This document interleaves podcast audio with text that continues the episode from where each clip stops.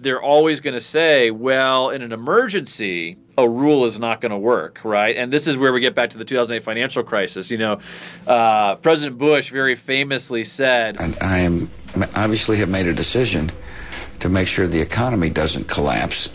I've abandoned free market principles to save the free market system. Uh, And this is this is really what got me interested in the 2008 financial crisis in the first place because most of the coverage was that markets had failed. You have President Bush saying it. You have Hank Paulson, who says he's a market guy, coming in and doing all this stuff. And so the story, as you alluded to in some of your opening remarks, was capitalism gone wrong, right? It's sort of greed and financial engineering and deregulation. And this was just markets run, run amok because there wasn't enough oversight, there wasn't enough government control.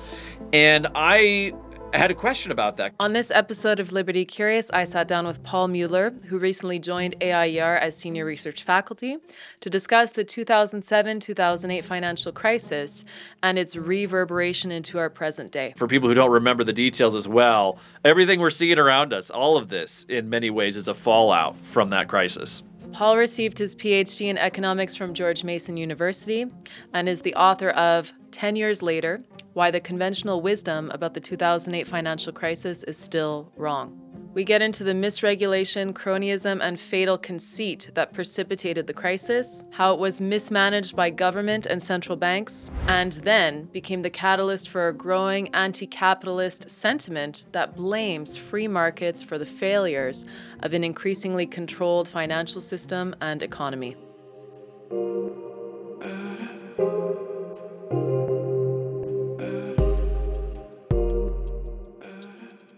The effects of the 2007 2008 crisis are, I think, important to study, important to examine. And also, I think one of the most important points about it is that it changed the perception of people about what how markets worked and how they failed. And a lot of people at that point blamed capitalism, they blamed free markets um, for causing all of this mess. And since then, we've seen a lot of anti capitalist sentiment rising, we've seen collectivism rising. So, I'll let you talk now, Paul. What do you think uh, a good place to start is to unravel all of that?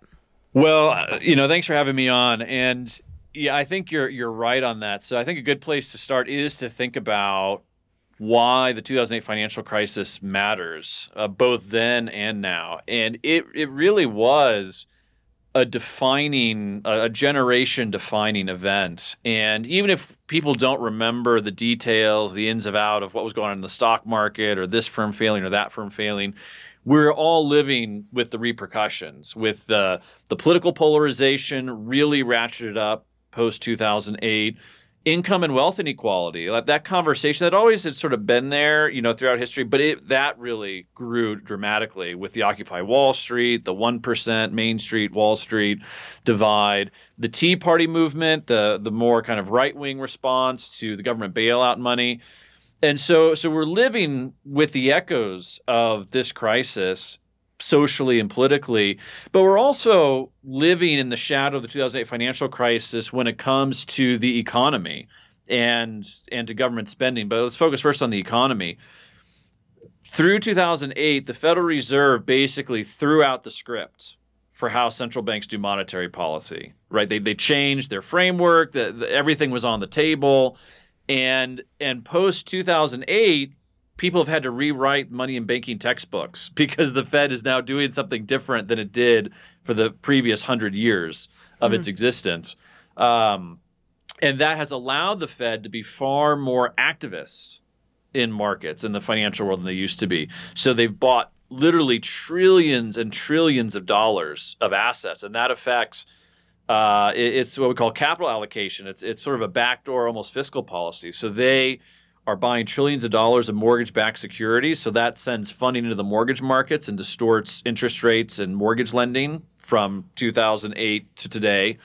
Uh, government debt, they bought tremendous amounts of government debt, and they pushed interest rates artificially low to near zero for almost a decade. Uh, and as we've discussed it before, that has had a profound effect on how people in Washington think about spending and how they think about whether the budget needs to be balanced, how burdensome is the national debt. And if you look, you, you have that run up to COVID, and then you hit COVID and this crisis moment, and all of a sudden you've got both the Trump administration and then the Biden administration adding literal trillions of additional dollars of spending. Like they're already, the government's already spending trillions of dollars, but it's adding additional trillions. And so the national debt has gone from whatever, $20 trillion 10 years ago to like $33 trillion. So in a decade, we've added well over $10 trillion of debt, with most of that being in the last four years. Uh, that's only possible in a world where the interest that the federal government has to pay on that debt is very, very low. And that is a result of the Federal Reserve, again, throwing out the playbook, pushing interest rates super low, engaging in um, quantitative easing, other kinds of stuff.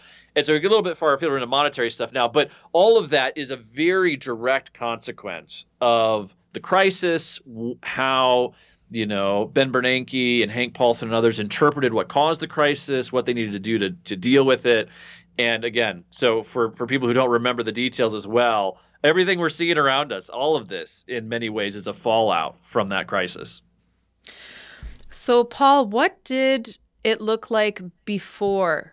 Before that crisis, like how did the Fed, how did the Treasury, how did they kind of interact with the economy before the crisis? I mean, the Fed uh, began with the Federal Reserve Act was 1913, right? Mm-hmm. Yep. So what you know what happened uh, you also talk about in your book actually 1907 there was some kind of crisis which mm-hmm. probably mm-hmm. even led to the fed being created itself right so we can go back in history and kind of look at how we've got here, you know, depending how far we want to go backwards. But let's mm-hmm. just say, you know, starting from the Fed in 1913 to 2007, what changed in the way that they were interacting with the economy and with with money? Sure. Well, you know, at the the risk of painting too broad a brush, um, the Federal Reserve didn't really know at all what it was doing through the Great Depression, and, and and many played Milton Friedman very famously and powerfully made the case that the Fed worsened the Great Depression pretty significantly by restricting monetary policy, by restricting liquidity unnecessarily.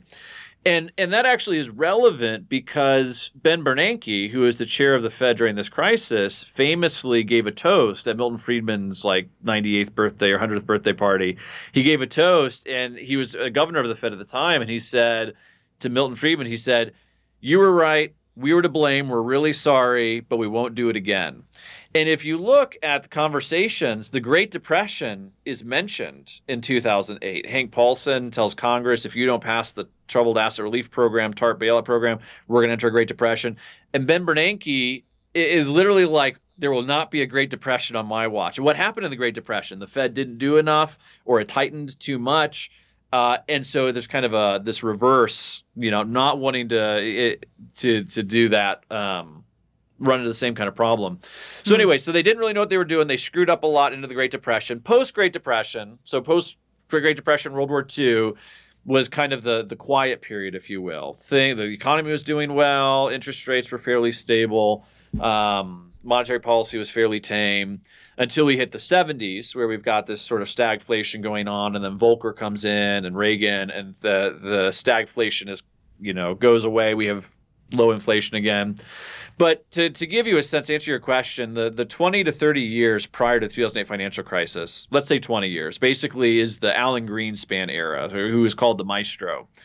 And in the Greenspan era, the Fed basically followed what economist John Taylor describes as a rule like behavior. That is to say, if you look at changes in the, the federal funds rate, the interest rate that they target in monetary policy, it tends to move based on fairly objective economic criteria.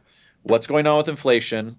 What's going on with unemployment? What's going on with growth? There are different targets and gaps, and there's something that John Taylor put together that we call the Taylor rule that basically describes okay, if we overshoot growth and the economy is overheating, then we should raise interest rates a little bit. If we have too high of inflation relative to our target, then we should be ratcheting up interest rates. And then the reverse if growth is too low or inflation is too low. So you have this what's called this kind of rule where the federal funds rate is moving incrementally you know, small amounts in response to real economic data. And post 2008, that's not the case anymore. It's moving. They, they drop it, uh, you know, one and a half percent over four months. They create all these new liquidity programs. And then right now, they're just sort of ratcheting up interest rates in the hope that inflation will go away without any kind of rule. It's just sort of we kind of know these things are related and we hope that something will work. Uh, there, there's no kind of rule or, or, clarity around the, the parameters for why we increase the interest rate or how much we increase the interest rate or decrease the rate. It really is we're looking at some indicators and we're going about going by how we feel.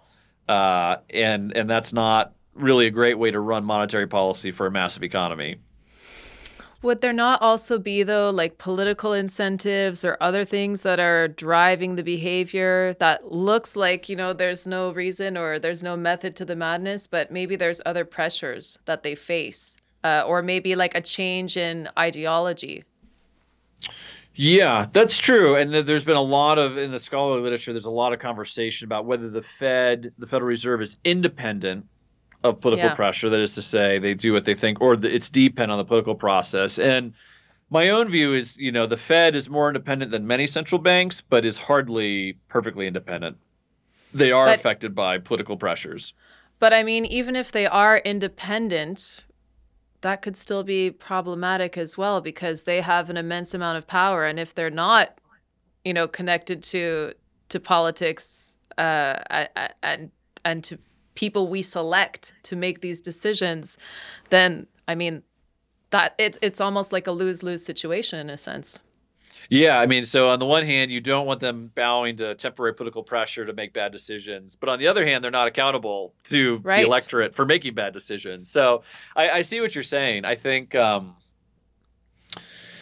yeah, I think it's an issue. I mean, this is why conservatives, libertarians for decades have pushed for kind of rules-based monetary policy, something that is clear. So Friedman had a had a rule, John Taylor has a rule, you know, some of the the nominal GDP targeting folks have kind of a rule or structure. So in many ways it probably matters less what the specific rule is than it is just having some rule and and really removing a lot of that discretion from the the Federal Reserve, the FOMC's hands. Uh, and it's hard because they have a lot of power. They obviously don't want that. And mm. they're always going to say, well, in an emergency, a rule is not going to work, right? And this is where we get back to the 2008 financial crisis. You know, uh, President Bush very famously said, we have to abandon the free market to save the free market.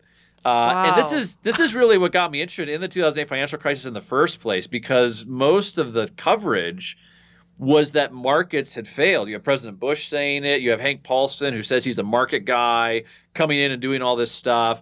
And so the story, as you alluded to in some of your opening remarks, the story is that the 2008 financial crisis was capitalism gone wrong, right? It's sort of greed and financial engineering and deregulation and this was just markets run run amok because there wasn't enough oversight, there wasn't enough government control, and I had a question about that coming out of college. I was like, is that true? Like, I'm really pro markets, but like, did markets just blow up here and fail? And you know, that would be that would I have to rethink a lot of things if that's the case. And as I've studied it, I think that it's more complicated, and I think that really government has m- most of the blame, right? Like, yes you have market actors, you have profit seeking, you have financial engineering, you have fraud, all those things that people point to were happening. But they don't really ask the in a serious way why were those things happening? Why was Countrywide issuing all of these low quality mortgages? Why were they falsifying records? Why were they engaging in fraud? Why was Wall Street packaging all of these mortgages into mortgage backed securities? Why were banks loading up on mortgage backed securities? So like all of the the the bad market behavior people talk about like a lot of that was happening like you have a lot of recklessness bad risk taking bad decisions greed it's all there but it doesn't really give us the analytical why is this happening and when you study the incentives and the rules and the whole framework you find that that the story in my view is really misregulation that that regulators intentional or unintentionally for decades really laid the groundwork for this financial crisis. And then in the in the crisis itself, their responses and their their ways of dealing with it were highly inconsistent, highly uncertain, created a lot of panic and made things much worse than they needed to be, even with the decades of, of misregulation that had happened too. Okay, so part of the why then is misregulation. Um, is that the whole story, or could you maybe explain more what you mean exactly by misregulation? Like what kinds of things Sure. answer the why? Yes, absolutely. I'll give you a few examples. So I think probably the the the, the biggest thing that matters here, right? If you think about the 2008 financial crisis, the the as the superstructure is the building, like all the financial market stuff is the building, the foundation were mortgages, right? And so that's why people call it the subprime mortgage crisis or mortgage-backed securities. So mortgages were this kind of foundation that all this financial engineering was built upon: mortgage-backed securities, CDOs, other kinds of financial instruments. And so let's look at the foundation. Let's look at mortgages. Up until from from like the 1960s to the early 1990s, the the home mortgage market in the U.S. was fairly standard and fairly vanilla. Almost every mortgage, we're talking 99% of mortgages were 30 years, fixed interest rates for the length of the mortgage, 20% down payment as a minimum, uh, with people to people with good FICO credit scores. And so you have this very sort of uniform, vanilla mortgage market. And guess what? It performed in a very vanilla way. It was very predictable. Defaults never rose very much. Uh, bankruptcies were never a big problem. They were very stable. It worked really well. Um, and then what happens in the early 90s, and there's different threads here, but the Community Reinvestment Act is the, the legislation. And then the Clinton administration comes in and gives this the Community Reinvestment Act teeth. And basically, through the legislation and then through the Department of Housing and Urban Development, there was a concerted push by politicians and by regulators to try to make mortgage credit more available to people with lower incomes, with lower credit scores, who normally wouldn't qualify for a mortgage. And to make that work, they had to get, shall we say, creative, right? They started lowering the down payment that was required. They started changing the duration of the mortgage. They created uh, what we call adjustable rate mortgages, where your mortgage begins at a certain interest rate for a year or two, and then the interest rate ratchets up in year three or year four. Uh, based on what's going on in the market. And so you have in four or five different categories a, a concerted effort to basically water down or lower the underwriting standards for mortgages to make them more available to people who are more risky, more or less.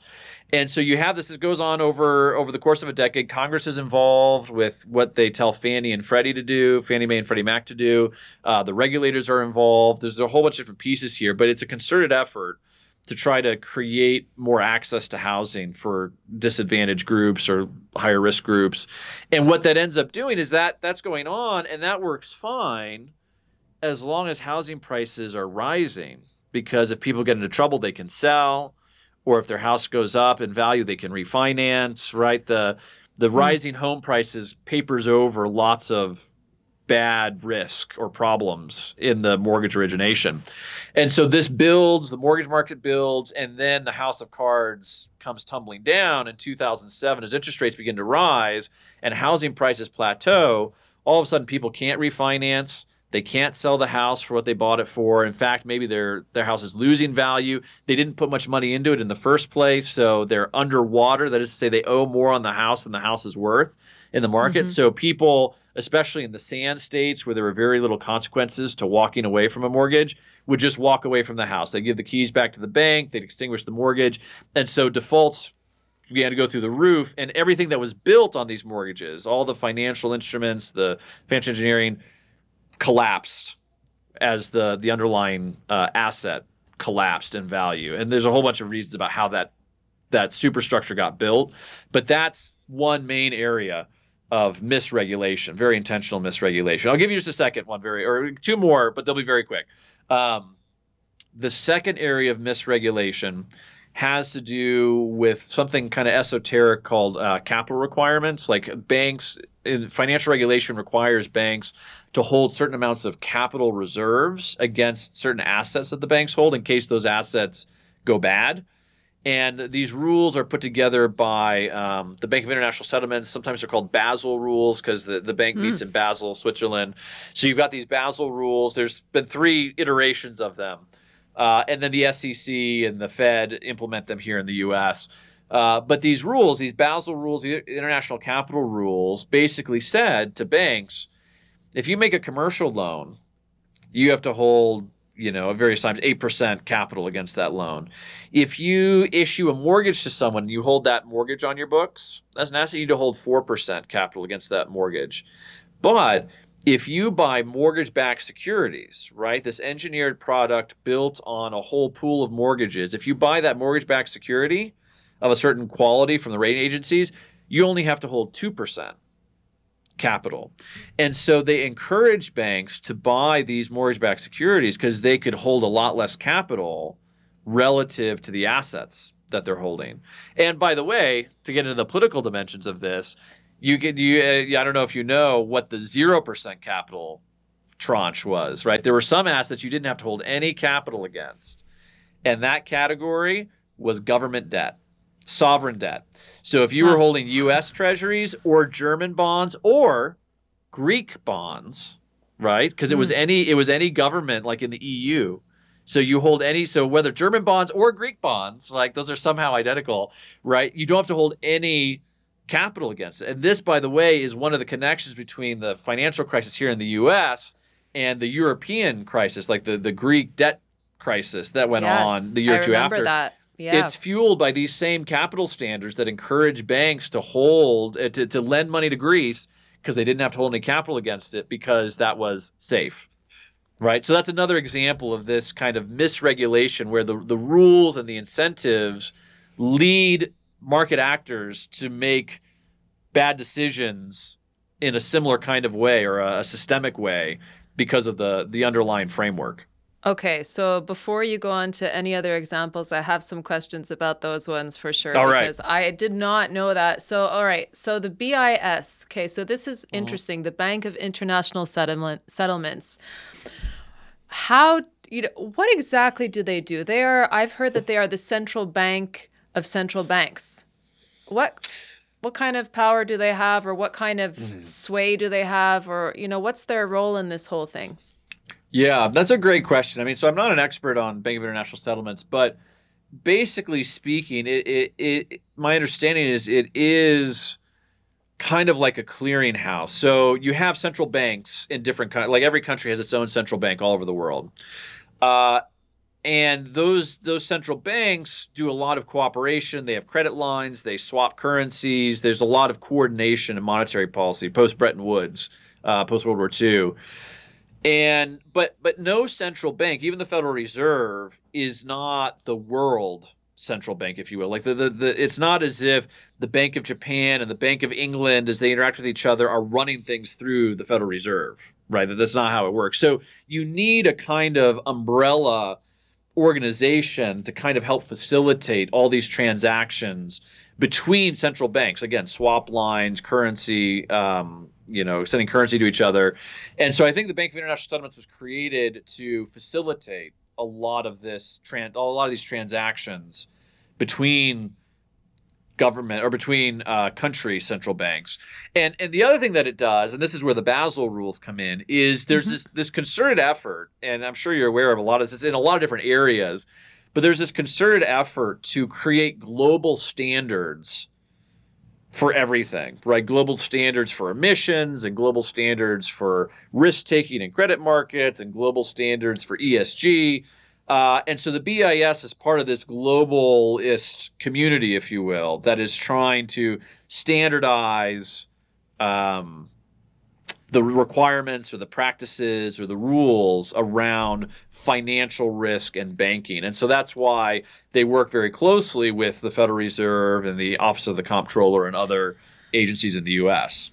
I'm sure most of our audience will know because there was that viral clip about um, somebody working at the BIS who was talking about how CBDCs would grant absolute control. I don't know if you recall seeing that. Uh, that whole thing. And I, am just asking because I, I wonder, I know it's a little bit of a tangent from talking about this whole crisis, but to try and get a bigger picture of how these these things spread out across the world. Like as you were saying, there was the European financial crisis at the same time, you know? And yep. so so what are all of these kind of levers and pulleys uh, that are that are being pushed and pulled and used uh, and that end up causing all kinds of disasters for people and then later it can be said oh well it's because of capitalism it's because of free markets but in reality behind the scenes you have like all of this kind of control and all of this management and mismanagement going on and all of these incentives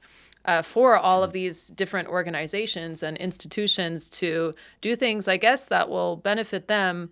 Um, but maybe they just is it just that paul they don't see the consequences of these kinds of things like mortgage-backed securities for example or the kind of mm-hmm. uh, things that the bis was doing during that time? Is it that they don't see what the consequences might be?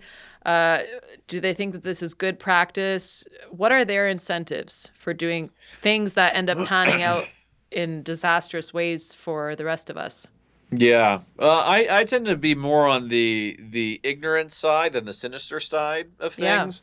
Yeah. Mm-hmm. Um, you know, Hayek wrote a famous book called The Fatal Conceit, and mm-hmm. uh, I think there's a lot to that. The fatal conceit of people thinking they know a lot more than they do. So I think I don't think that a lot of central banks are intentionally creating all these problems, like uh, knowingly doing it. Um, I, I, do think there's this fatal conceit. There is a lot of there are a lot of special interests involved. So I'll give you an example of these special interests. So you know, Greece got into all this trouble, like floating their debt. Basically, people don't want to lend them money anymore. They couldn't print money because they're part of the euro system, so they were in a bind. And the IMF kind of put together, and the East, the, the European Central Bank and the IMF put together like a bailout plan for Greece, the country of Greece and the Germans had to get on board because they're influential in both organizations. And the Germans got on board and said, "Yeah, we'll we'll back this bailout plan." And you have to ask the question, well, but why would the Germans want to transfer tremendous amounts of money to Greece to help them deal with their budget problems when Germany is doing well and you know they're much more fiscally conservative, if you will, than Greece? Well, so you ask that question, and then you ask the other question: Okay, who are the primary bondholders that the Greek government owes money to and will not pay if they default. Oh, it turns out German banks were the largest holders of Greek debt. So now all of a sudden it makes sense why the German government got on board with the bailout because they actually have, you know, tens of billions of euros at stake in their banking system that's tied to Greece. And so these these webs get very complicated very quickly. Um, and the same thing happens in the U.S. here, like the Federal Reserve holding huge amounts of assets.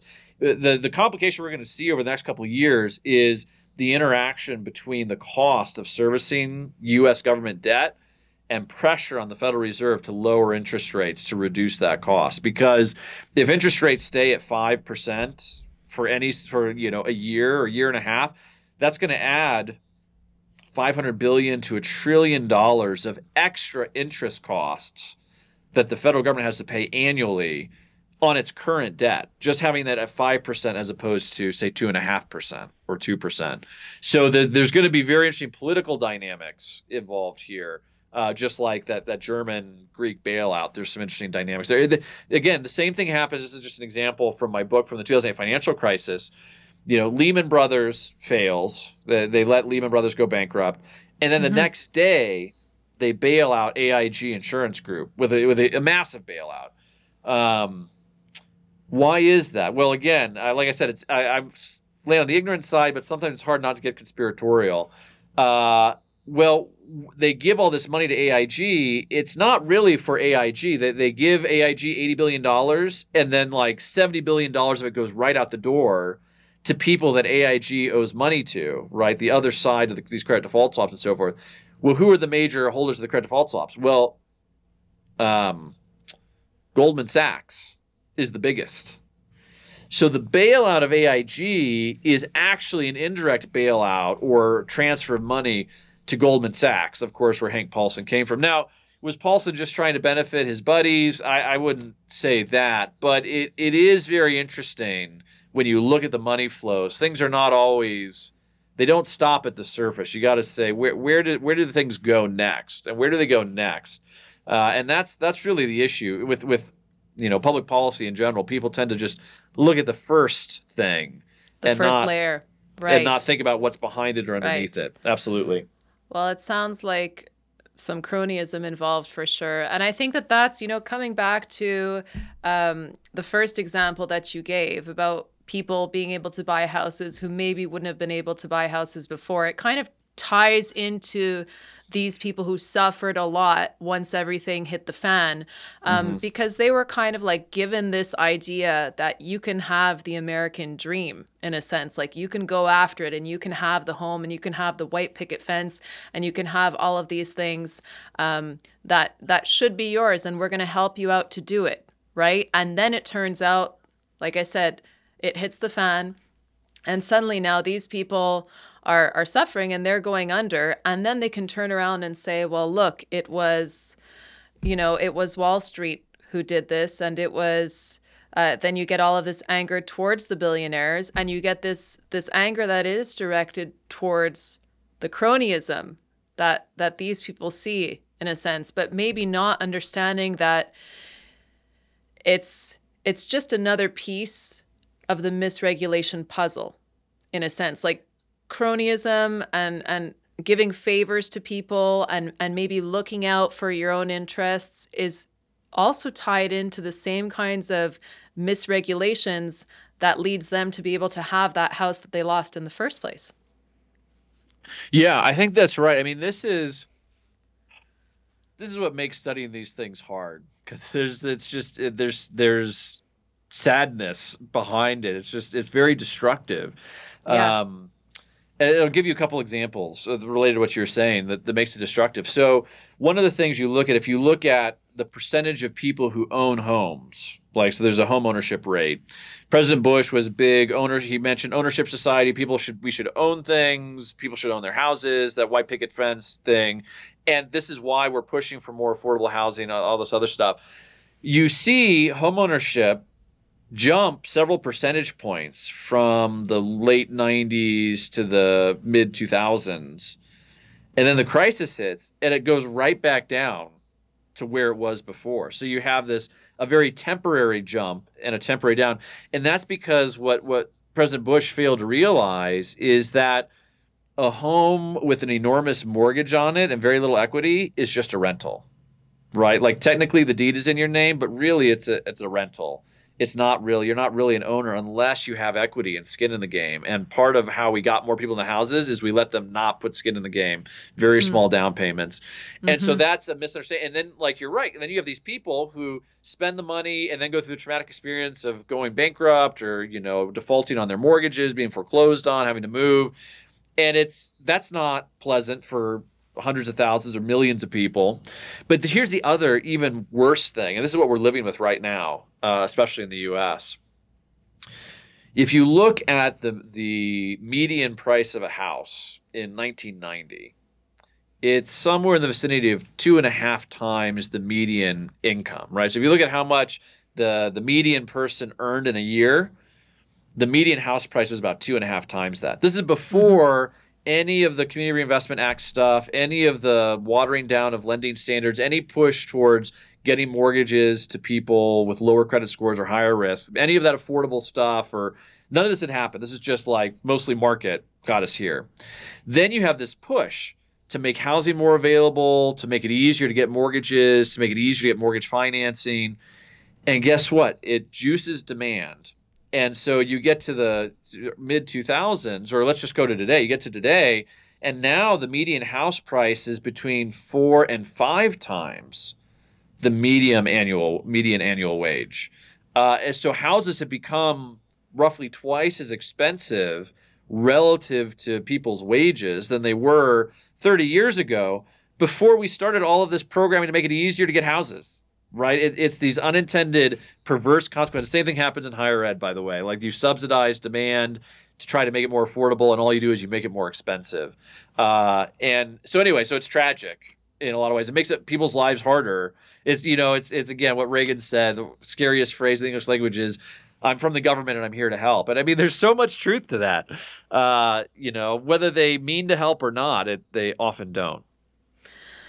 Yeah, no, I I can totally see that, and um, I think it is unfortunate. It's unfortunate for people to go through all of those things and then to kind of, you know, especially like I said, people who grew up not really understanding exactly what was going on, but just hearing these kind of echoes of these narratives about how it was the failure of markets or the failure of capitalism. And, and, I'm really emphasizing this because it's important today. I mean, we hear that with outfits like the World Economic Forum uh, or any of these NGOs or these supranational organizations. They talk about how it's the end of capitalism. Capitalism is dead.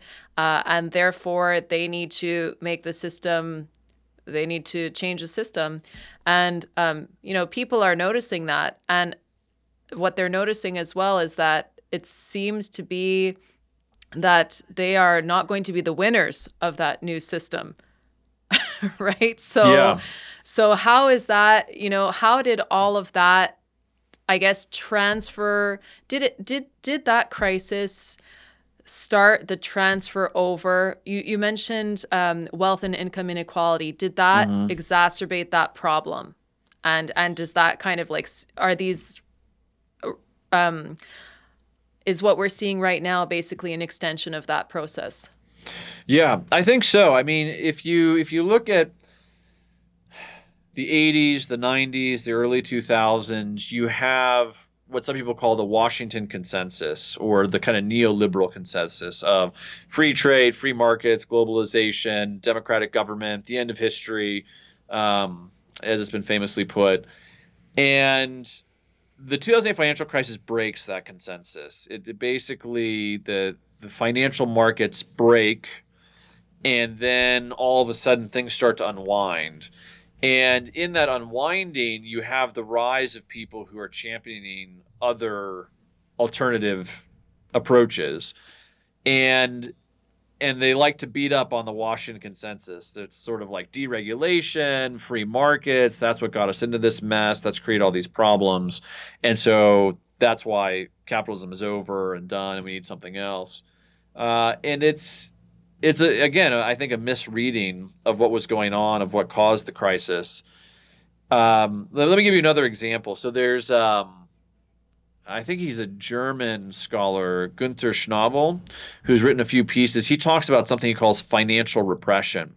And he has some very interesting and good things to say about how ultra low interest rates that we saw in the US and around the world coming out of this crisis has fueled wealth inequality right? Because they they reinflated the housing bubble, so mm-hmm. houses are worth or, or, their value is much higher today than it was at the peak of 2007. Uh, so people who own houses are spectacularly wealthy, especially if they own a couple houses, right? They've seen their net worth increase dramatically over the last 15 years. Stock prices are also high. And so you see this kind of juicing of asset prices through these ultra low interest rates, which disproportionately benefits people who hold assets, right? Who tend to be wealthier to begin with. Uh, and so that creates more of the, you know, this income and wealth inequality people point to. It's sort of like, well, look at look at ultra low interest rate policies. It's not free market capitalism that's doing this. It is very concerted Federal Reserve monetary policy that's driving a lot of this. Mm-hmm. Um, so that's one piece. The other piece of it is that these ultra low interest rates have distorted investments the invest things that people have invested in and companies.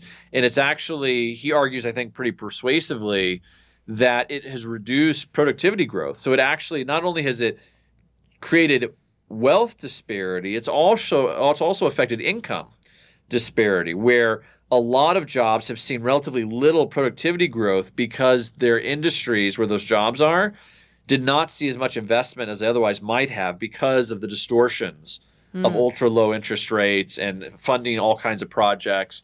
The the the power of Silicon Valley is in part due to this, right? Like they you have a super low interest rate. What that means it's also people call it the discount rate.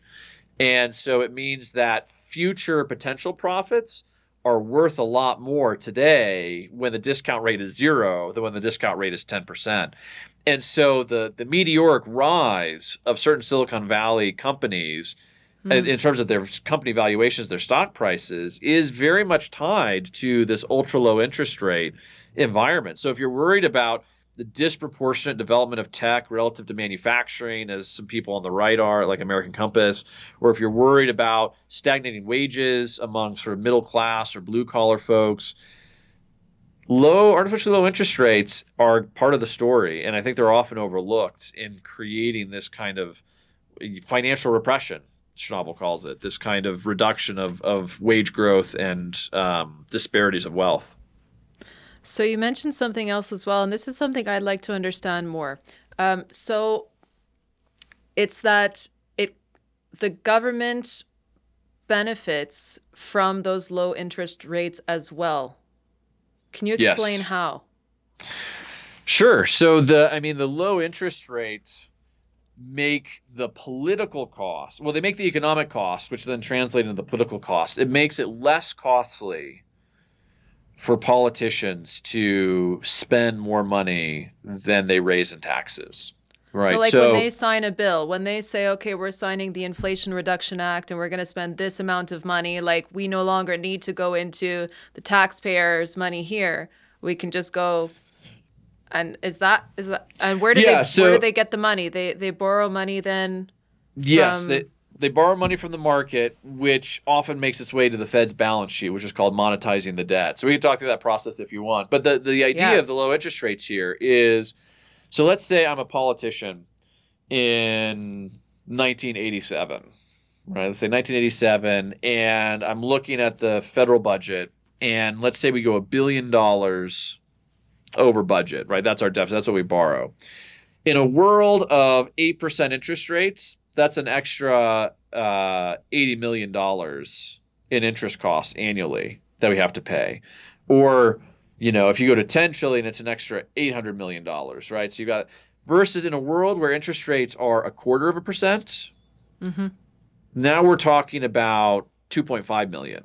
You can borrow a billion dollars and use, you know, your interest cost goes up by two and a half million, right? Which is almost nothing. Uh, and so what's happened is borrowing has become less costly and less burdensome in a zero or near zero interest rate environment. And so that's why you get to the point where you have this sort of rapid escalation of, I, I mentioned this in an article I'm writing recently, of, uh, you know, at the time in 2008, when the Troubled Asset Relief Program was passed, it was, you know, 650, 700 billion dollars. And people were just like aghast at how expensive that was. Like, oh my gosh, this is this enormous program. Like, it's nothing like this. And then in 2009, we have uh, an $800 billion stimulus program under Obama. But you look at the last three and a half years, we've got four to six trillion dollars of stimulus plans of various kinds. It's eh, how is that possible? It's possible because in the interim, borrowing was seemed basically costless. And with that basically costless borrowing, all of a sudden, what does it matter whether the government runs a $400 billion deficit or an $800 billion deficit or this year a $2 trillion deficit? Uh, again, it's it's not good thinking because we're not in a low interest rate environment, and even in that environment, there's other costs. But I think politically, politicians have not are not having to make hard choices when it comes to spending in a low interest rate environment that they're going to have to make in a high interest rate environment. And this, by the way, sorry, one of the things this connects to what I was just talking about that Schnabl points out is another effect of this low interest rate, ultra low interest rate environment, is that government spending balloons. And so a lot more resources from the economy are being used, or perhaps more likely wasted, by government than are actually going into productive investment and activity. Let's go back now a little bit in time and think about okay, what actually happened during that crisis? Like, how did it go down? You talk a little bit in your book about, or actually a lot in your book about inconsistent bailouts, about, you know, certain firms being bailed out, other ones not, and that kind of leading to the instability. And you spoke about it a little bit earlier as well. You know, certain firms that Mhm. were bailed out and others that were not. So, like, how did the whole thing unravel? And can you give us a little bit of the big picture? Yeah, I'll try. You know, it's always hard to tell how much detail to go into, but uh, I'll give a, a, very high overview and then maybe we can drill down on it if we want to. So, if you want to understand the 2008 financial crisis, I think there's a couple stages to it. So, there's the fall of 2007, which is basically the the rumblings, if you will, that something is not quite right. You've got some different credit markets that are starting to freeze, some unusual things are starting to happen and people are kind of saying, you know, th- this is odd, right? So you have um, certain banks freezing certain funds because there's no price for the assets in those funds, like um, BNP Paribas, oh, yes. a French yes. bank, did this.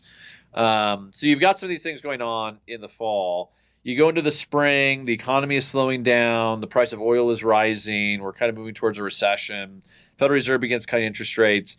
And then the first kind of shock was the investment firm Bear Stearns basically going bankrupt over a weekend where you know their stock price had kind of gotten hammered and they went into a weekend and coming out of the weekend it was announced that JP Morgan was taking them over for a few dollars a share.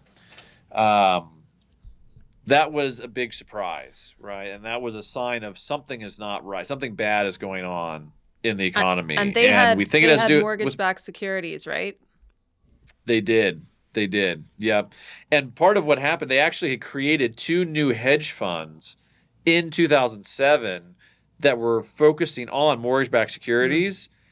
And within months, they actually closed and un- unrolled them. Like the, the, these funds lasted a couple months. So that was the you know egg on their face. But yeah, mortgage backed securities. What what happened um, is yeah, the mortgage-backed securities are to blame. There, there was a run in something called the shadow banking system. So a lot of these large banks and financial institutions borrow money in what's called the commercial paper market. So if you're um, if you're like the California Teachers Retirement Program, CalPERS, right? You've got a hundred plus billion dollars. You're not going to put that in a bank account. You're not going to like open up a $10 billion bank account at Wells Fargo, right? That doesn't make any sense. So, what do you do with the money? You know, some of it's in long-term investments, but some of it you want to have liquid. And so you have to find out, okay, where can I deposit deposit this money to get some interest rate, but I don't want to just put it in a bank because that's a lot of risk and there's not much interest rate mm-hmm. return. What you do is you lend your money in a very short-term way in the commercial paper market. So you might lend five billion dollars to Bear Stearns for two weeks. Oh, right, as a, a, commercial paper note. And so you might say, well, well, what can Bear Stearns do in two weeks with five billion dollars? Well, what happens is you've got a low interest rate, this two week deal. At the end of two weeks, Bear Stearns comes back and says, "Hey, here's your interest. What do you say we do it again? Well, let us roll it over another two mm. weeks." And so it's it's a lot. It's very much like a deposit like we have at a bank, only you have these intervals one week, two weeks, sometimes it's overnight, sometimes it's a month. But these very you have these these intervals, but otherwise it's basically like a deposit. You just keep rolling it over. And so Bear Stearns will borrow tens of billions of dollars. Lehman borrows tens of billions of dollars in this market. The problem though is that people aren't obligated to roll it over, right? Bear Stearns could come back at the end of two weeks and say, "Hey, here's your interest. Can we roll it over and borrow the five billion for another two weeks?" And CalPERS might say, "You know, maybe not. We'll lend you four billion instead of five. Well, then Bear Stearns has to come up with an extra billion dollars like hmm. that. And uh, in a world where the market is unsettled or their assets are not priced very well or whatever, they might have a very hard time doing that. And so this is where people talk about haircuts, the value of assets were beginning to fall on the market, and then also what people were able to borrow, what large financial firms were able to borrow was also falling. You're getting these haircuts, higher interest rates. Mm-hmm. So anyway, the point is that part of what drove Bear's problems is the way that they were financed involved a lot of the short-term debt, and their assets they held weren't very good. And so, as they were less able to borrow, they had to sell their assets, which had fallen in value. So they had to take losses, and they also pushed down the price of those assets because they're flooding the market with their mortgage-backed securities, trying to raise cash to make up for the borrowing they can't do. Um, and this is uh, this happens with Lehman Brothers and others as well. So that's kind of why it happens very quickly. Um, it, ultimately, it's the the problem of the underlying assets, but that problem is amplified by the borrowing model, this kind of short-term commercial paper borrowing model. Okay. Um, so what happened next? What happens? All of this goes Yeah, down, so- and then and then what do we see? Right. Yeah. So so Bear Stearns gets put together. Like the, the Federal Reserve, by the way, stepped in to broker this deal with J.P. Morgan. So they took a bunch of the risk. They provided J.P. Morgan a bunch of money to make the purchase. They lended money to J.P. Morgan to purchase it. So the the government's fingerprints are all over this Bear Mm. deal. This is in March. Uh, there's a small a, a small stimulus bill, Senator Bush, of like 200 and some billion dollars, or maybe 300 billion. Right. Small by today's terms, but fairly large at the time. Uh, things are relatively quiet until late July when Fannie Mae and Freddie Mac, which are these massive government sponsored enterprises that buy mortgages and bundle them and sell mortgage backed securities, massive, huge part of the mortgage market, they fail and are taken over by the government. And so they're they're basically rolled up into the government and operated that way. Uh, and then the next thing, really, if you think about the 2008 financial crisis, it was really the fall of 2008. A lot of people point to Lehman Brothers bankruptcy in September, September 15th, as the beginning of that. And I understand that reasoning because that was a big event. Lehman failing was the largest bankruptcy in U.S. history at the time.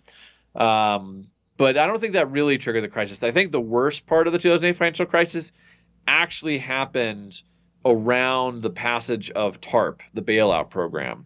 And so, again, economist um, John Taylor makes this point really well in a little booklet about getting off track, where he says, look, if you look at the steepest declines of the stock market and the biggest risk spreads and other measure other measures, you see that it's really at the time TARP is passed and like the two to three weeks after TARP is really the panic. It's really where the crisis blows up, which is a little bit surprising if you think about it, because TARP was messaged as the way to fix the problem.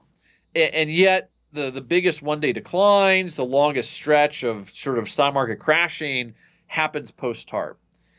And why is that? I think there's two reasons. One is because the way TARP was messaged and the way it was pushed through Congress was the Great Depression is Oh. coming, the financial system is falling apart unless we get $650 billion to put into it. That doesn't make stock investors feel very good. When people are saying that, they're like, oh my gosh, like I, I better switch to cash. I got to pull stuff Yeah. out. So there's this panic component. And then the other thing is that TARP, it was as it was originally conceived, was totally ineffective. The idea was that the troubled asset relief program, we're going to take this money and we're going to buy troubled assets, these bad mortgage-backed securities, to get them off of banks' balance sheets, right? That was a bad idea. That wasn't going to work for two reasons. One, there's trillions of dollars of this stuff, right? 650 billion is not nearly enough to buy all of it. And then two, the other problem is that you're not really solving banks' problems. The banks' problems are that they have no liquidity. Uh, their their reserves have been shrinking, their capital cushion has been declining because as the value of their assets have fallen. Just swapping out bad assets for cash doesn't actually make banks able to lend more. And so what happens is the market realizes, or the, they're told things are really bad in the economy, and they look at this program and they're like, well, that program is clearly not going to fix whatever problems you have. Panic.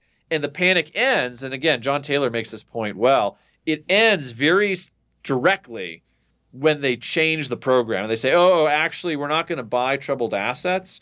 We're going to take this money and we're going to inject it directly into banks. We're going to add to their capital cushion. We're going to take, you know, ownership stakes. And the reason that matters is because that capital cushion, because of the the lever, the way banks worked with leverage finance, that capital actually leverages how much they can lend exponentially. So you can, you know, do 10 or 20x mhm. the capital investment. And so all of a sudden then markets are like, okay, that makes more sense. That can work. And and the panic stops. I mean, we still have a couple months of not great economic performance, but the the real panic, the worst part in sort of October, early November of 2008 comes to an end when they clarify how TARP's going to work. And so what happens after that then as well, Paul, is that then they lower the interest rates artificially? Or do they do they hike them up? They Well, lowered them before. They've been For they how did. many They lowered them before. Well, so this is actually going back to the earlier part of our conversation about misregulation. This is actually the third misregulation. So Mm. the first misregulation was uh, watering down uh, underwriting standards, and then the second one was encouraging banks to load up on mortgage-backed securities because they don't have to hold much capital. The third misregulation, it's not exactly regulation, I guess, but it's government error, is that under Greenspan post 2001 and post 9 11, Greenspan lowered interest rates too low for too long. And, you know, it might say, it might be easy to say too low for too long. What does that mean? It actually has a very specific Hmm. meaning, which is if you look at, we talked earlier about the monetary rule, about the Taylor rule. You look at how the Fed behaved in the 80s and the 90s, and you apply that Taylor rule to the 2000s. Taylor rule says interest rates should drop to 3% for a year and then rise to whatever, four, four and a half, five.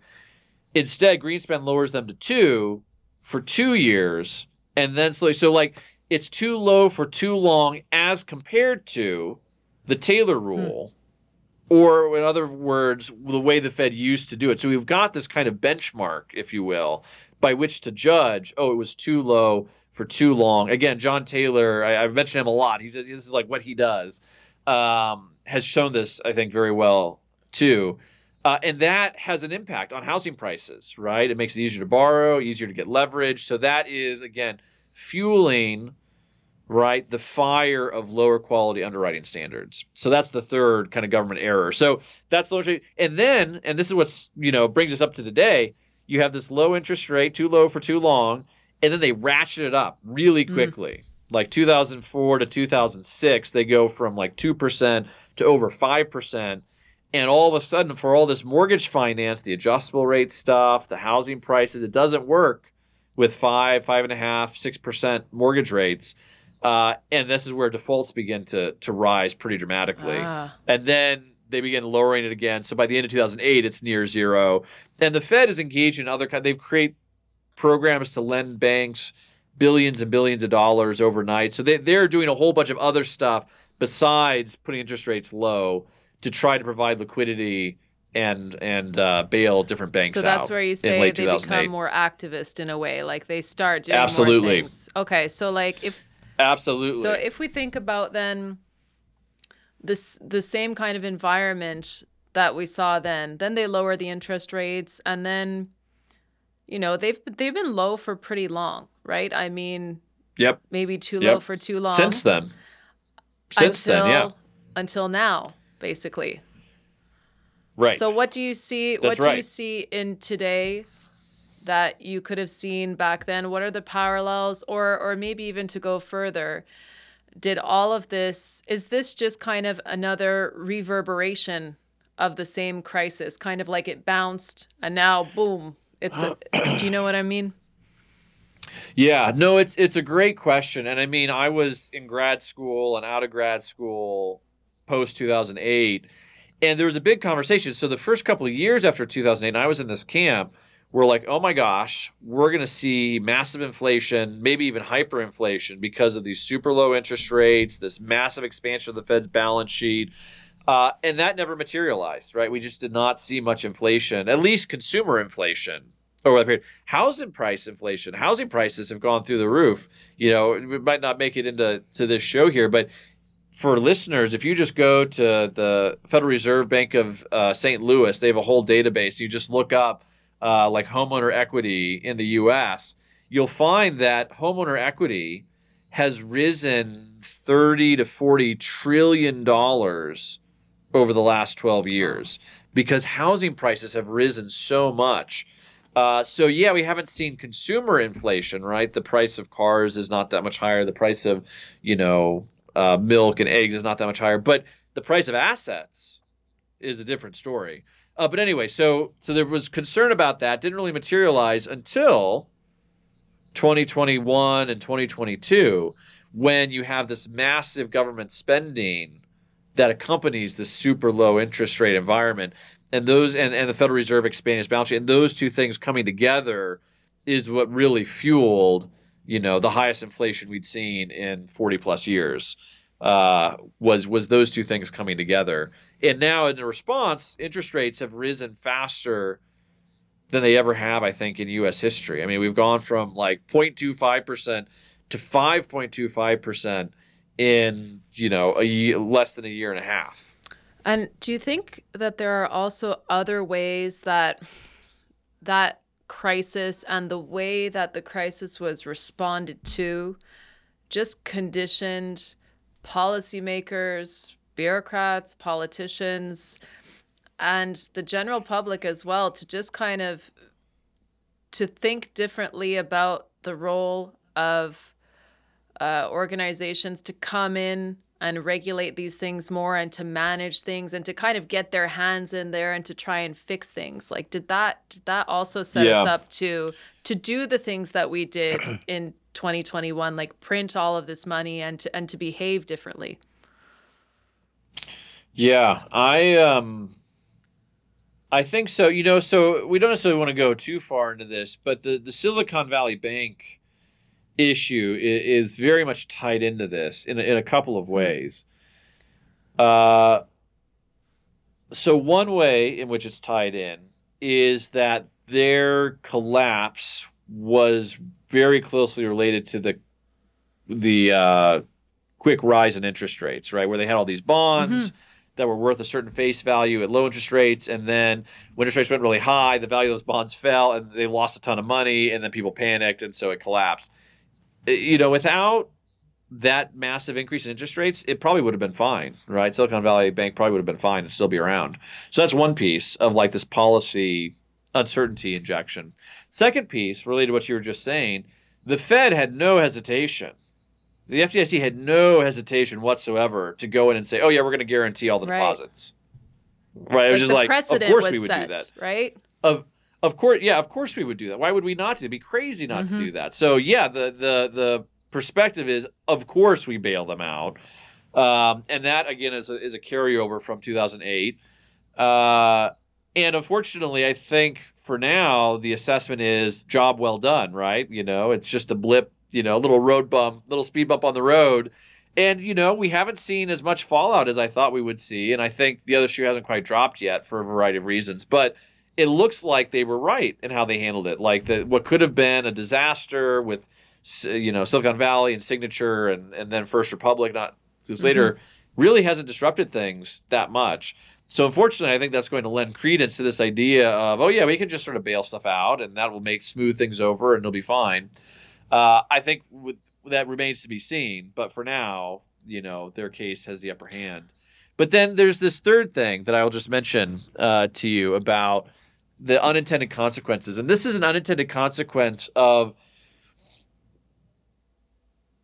of misregulation. So there, there's a book, another book on the crisis I recommend called "Engineering the Financial Crisis" by um, Friedman and and Kraus.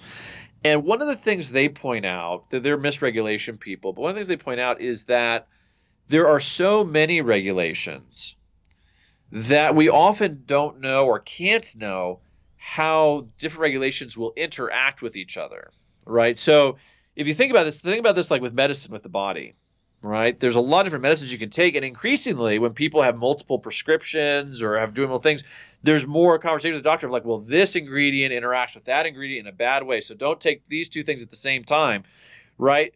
And regulations are meant to be medicine, right, for the economy, but we've got thousands, tens of thousands of different ingredients we're putting in the economy. Restrictions on borrowing, restrictions on lending, restrictions on what can be produced, and they interact in unexpected ways. So let me give you an example that that um, Silicon Valley Bank and First Republic shows. Post 2008, you have the Dodd Frank Financial Reform Bill, right? Largest regulatory bill in U.S. history, clamping down on uh, banks, especially too big to fail banks, putting all these rules, all these burdens on them. So you have this this regulation bill that's put in place. Fast forward to 2018 under President Trump and Republican control of Congress, and you have modifications to uh, Dodd Frank, which is basically, hey, these regulations are really burdensome. So if you're a bank below a certain size, we're going to exempt you from a lot of these regulatory burdens because you don't have as much compliance, you're not as systemically important, you know, we want to reduce your costs. And so this is sort of like a deregulatory kind of thing, but it's not exactly, right? Because it's not actually undoing the first rate. It's just sort of modifying it. So now how does this affect Silicon Valley Bank? So what happens when Silicon Valley Bank begins to fail or people panic pull their money out? All of a sudden in the market, people have we have a two-tiered banking system. You may have heard this, right? Where people say, "Oh, there's the banks that we know will never mm-hmm. fail." But then all these other banks that are below that threshold that don't have to do Dodd Frank and they're well, who knows what's going to happen to them? And so this is why you have the regional banks versus the big national banks. And again, this is just a, this this whole complex web of regulations interacting in unpredictable ways that create unexpected outcomes and problems, especially if you are an investor in a regional bank or you work at a regional bank or, you know, and it creates weird dynamics of these massive national banks that get bigger over time. Um, so, anyway, that's another kind of fallout, if you will, of this crisis of, you know, crisis in 08, Dodd Frank in 2010, modifications to Dodd Frank in 2018, blows up in 2023 with Silicon Valley and regional banks right? We're kind of interesting to put it all together. Nobody would have predicted that. Nobody would have been like, oh, yeah, 2008, we're going to have this two tiered bank system in 10 years, 15 years, and then this is going to blow. Nobody could have known that ahead of time. It's too complex. Um, but it's a problem with complex regulation. So, all right. I'm going to read something from your book here, which I think kind of sums it up, which is from the introduction of your book. You say this book will give you a comprehensive overview of competing explanations regarding the conditions that created the crisis, what happened during the crisis, and what kinds of solutions will reduce the likelihood of future crises. The conventional wisdom that free markets or capitalism failed and that greater regulation and restrictions are necessary are mostly wrong. At the end of the day, government interventions created most of the conditions for the crisis and fostered uncertainty, panic, and inefficiency, both during and after the crisis. Not only did these interventions make the crisis worse, they slowed economic growth and reduced prosperity for the entire decade that followed. So, all right, we've gone into some detail about this thing and it's a complex thing so obviously we haven't covered all of the ground and you have a whole book written about it which people can read um, that gives your perspective and gives some of your arguments. But i mean paul what what could have been let's say this was a market scenario right? Like let's say let's say it was a different world it was a parallel universe it's 2007 2008 like let's say that up until that point all of the misregulation and things had happened right? So what is, mm-hmm. what is the kind of market solution the non-intervention kind of solution to a crisis like that? Yeah that's a great question. I mean i think there's certainly some proactive things that could be done uh, in terms of of tweaking certain regulations like mark to market accounting and some other things that might have eased the crisis. But really, the the solution is relatively simple, which is to sit back and do nothing. Right? Like if the Fed the federal government had not stepped in with Bear Stearns and brokered that deal, we might not have had a Lehman Brothers in the fall. And because we know Lehman Brothers had an offer on the table to be acquired in the summer and they turned it down saying, "Well, that price is too low. Worst case we get a bear deal." Right? They were not thinking bankruptcy was in the picture because of the bear deal. So that's one part of it. But even more broadly than that, like let's say that I'm overly optimistic here. Let's say that uh, the the doomsdayers were right that things would have been worse without TARP, without federal intervention.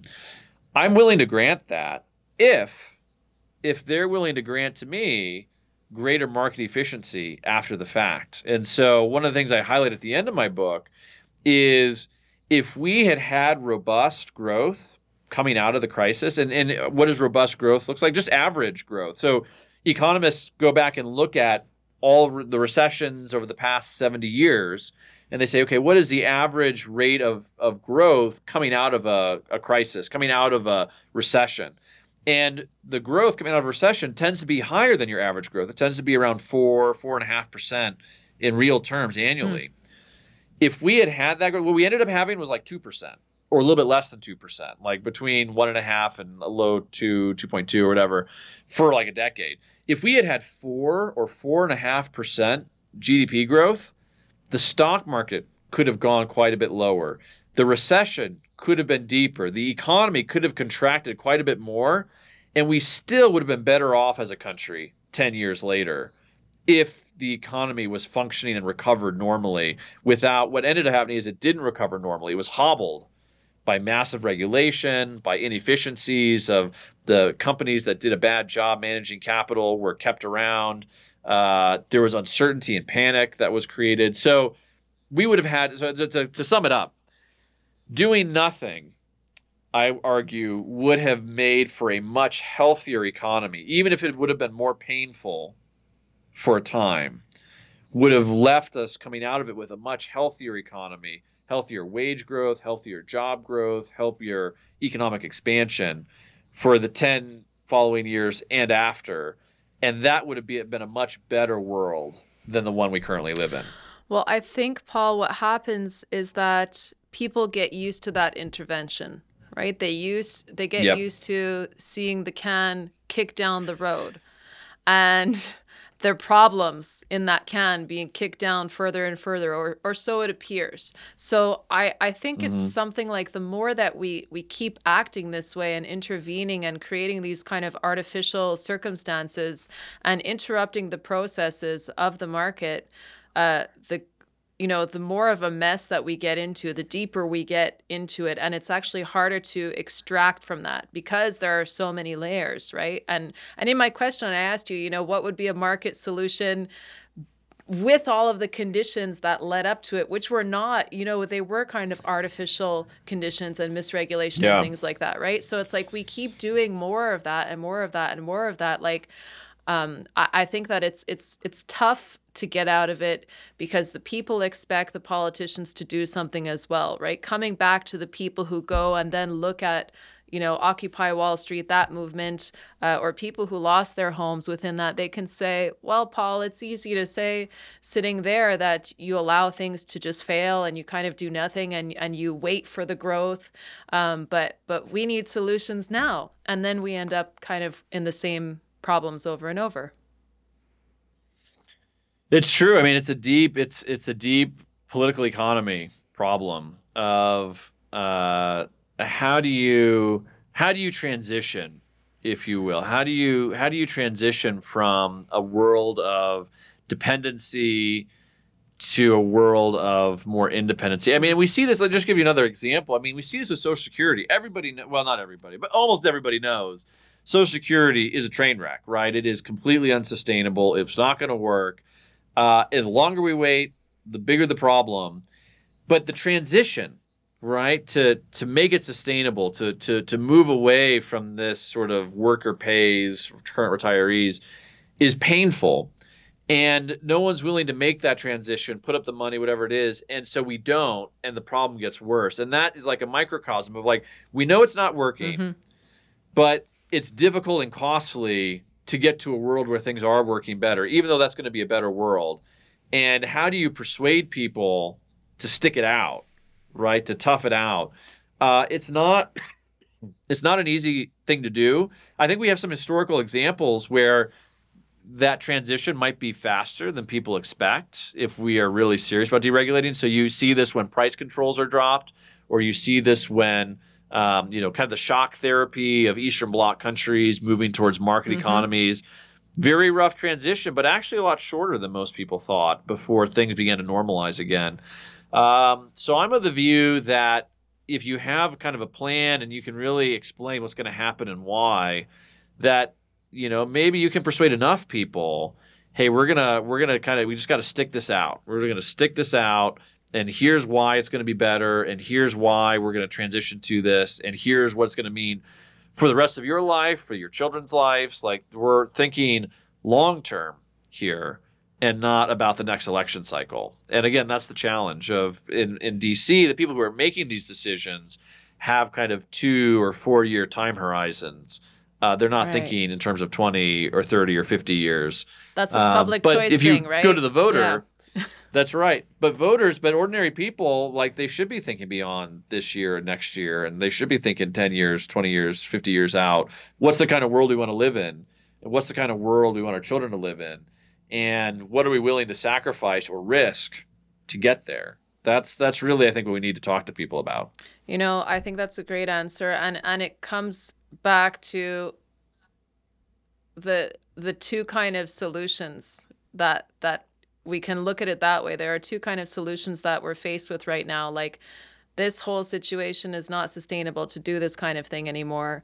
So, um, or we have a great reset basically and that and that's more regulation yeah. more intervention you know so either we free up the markets or we end up with this like very controlled situation. And and it's it's funny because there's a big push towards more control and people are not happy about that. And people are mm-hmm. are have lost faith in the idea of markets though to come in and fix things or maybe they're not necessarily educated about that. So um, this is what I, I hope that we can share with people here.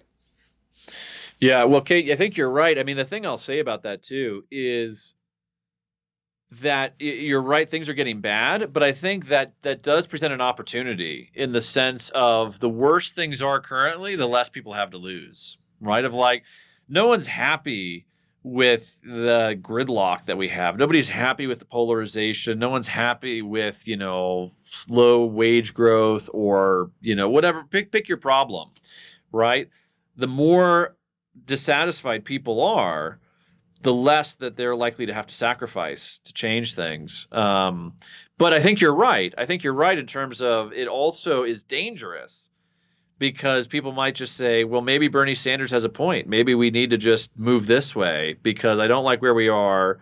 And so let's just try something radical. Like the whole revolutionary moment we live in, the culturally revolutionary moment we live in, is based, I think, on this dissatisfaction. And so this is why it's more important than ever to make not just the material case for markets, right, that it makes us more prosperous, but the moral case that that markets make for a better world and that freedom makes for a better world, a more beautiful world, a world where we can flourish and enjoy life together better than these alternatives. Yeah, and I would add to that as well, Paul. I think also the case for liberty for liberty's sake, right? Like markets allow people to be more free. They allow people to trade between themselves, to have less control over over so many aspects of their lives, um, and just that on its own is something that I think, with the loss of freedoms that we've been seeing in the in the last few years, especially with the dial turned up, people are starting to appreciate that. And there's something to be said about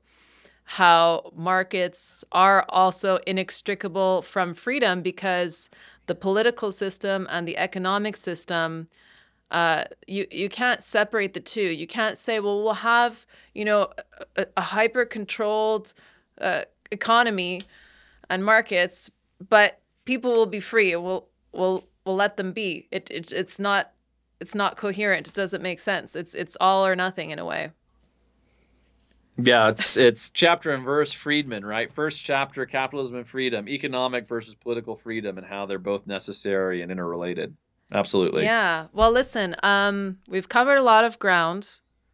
Uh, this has been a really wonderful conversation, and I am sure, I hope that you will come back again. I would love to have you back and explore this more in depth and some different topics as well. Um, are there any last thoughts that you'd like to share with our audience?